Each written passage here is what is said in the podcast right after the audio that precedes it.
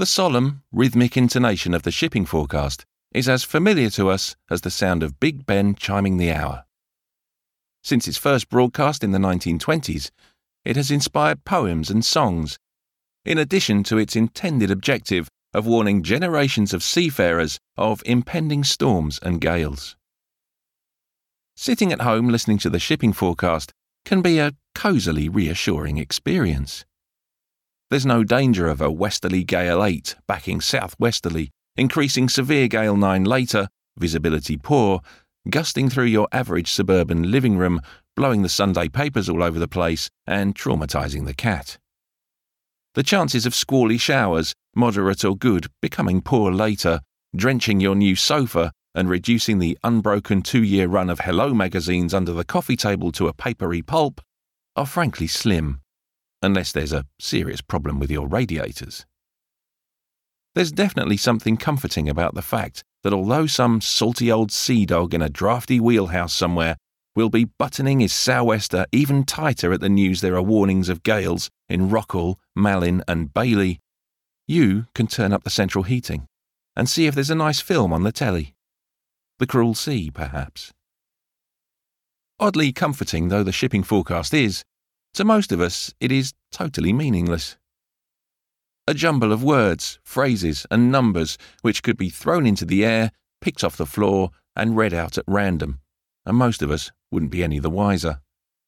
It has, however, accompanied most of our lives from childhood, a constant, unchanging cultural reference point that goes back further than Coronation Street, the Ovaltineys, and even the Rolling Stones. No one, not even the most committed mariner, listens to all four broadcasts every day. In fact, very few of us make a point of listening to the shipping forecast. But it's always there. Always has been, always will be. Lodged inexplicably in our subconscious. Stop anyone in the street and ask them to name as many of the sea areas as possible, and the chances are they'll get through about half a dozen before even pausing for breath. I guarantee Dogger and Fisher will be two of them as well. Ask them how they know these things, and you're likely to receive in response a gaze into the middle distance, a slight furrow of the brow, and a, well, um, I don't know really. For me as a small boy, when the shipping forecast came on the kitchen radio just before six o'clock in the evening, it meant that my tea was nearly ready. It didn't mean any more than that. Just a hodgepodge of incomprehensible words that acted as a Pavlovian bell to my taste buds.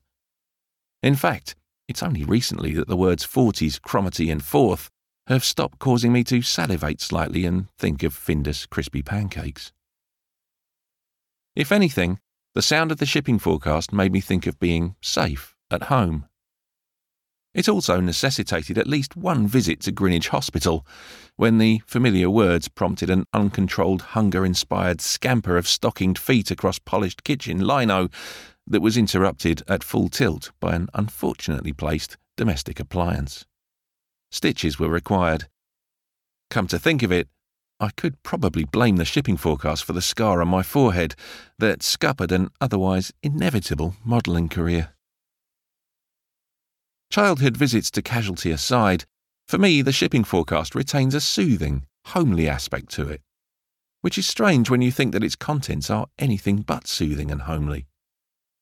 But as I grew up and began to sprout hair in places I'd never considered before, and began to live in places I'd never considered before, catching the shipping forecast on the radio would always be a comforting experience. The forecast itself might be telling me otherwise, but hearing it meant that everything was all right. No matter how bad things got, no matter how dubious any career or romantic issues became, not to mention global events, the knowledge that the shipping forecast was still going out four times a day, regular as clockwork, meant that everything would be fine.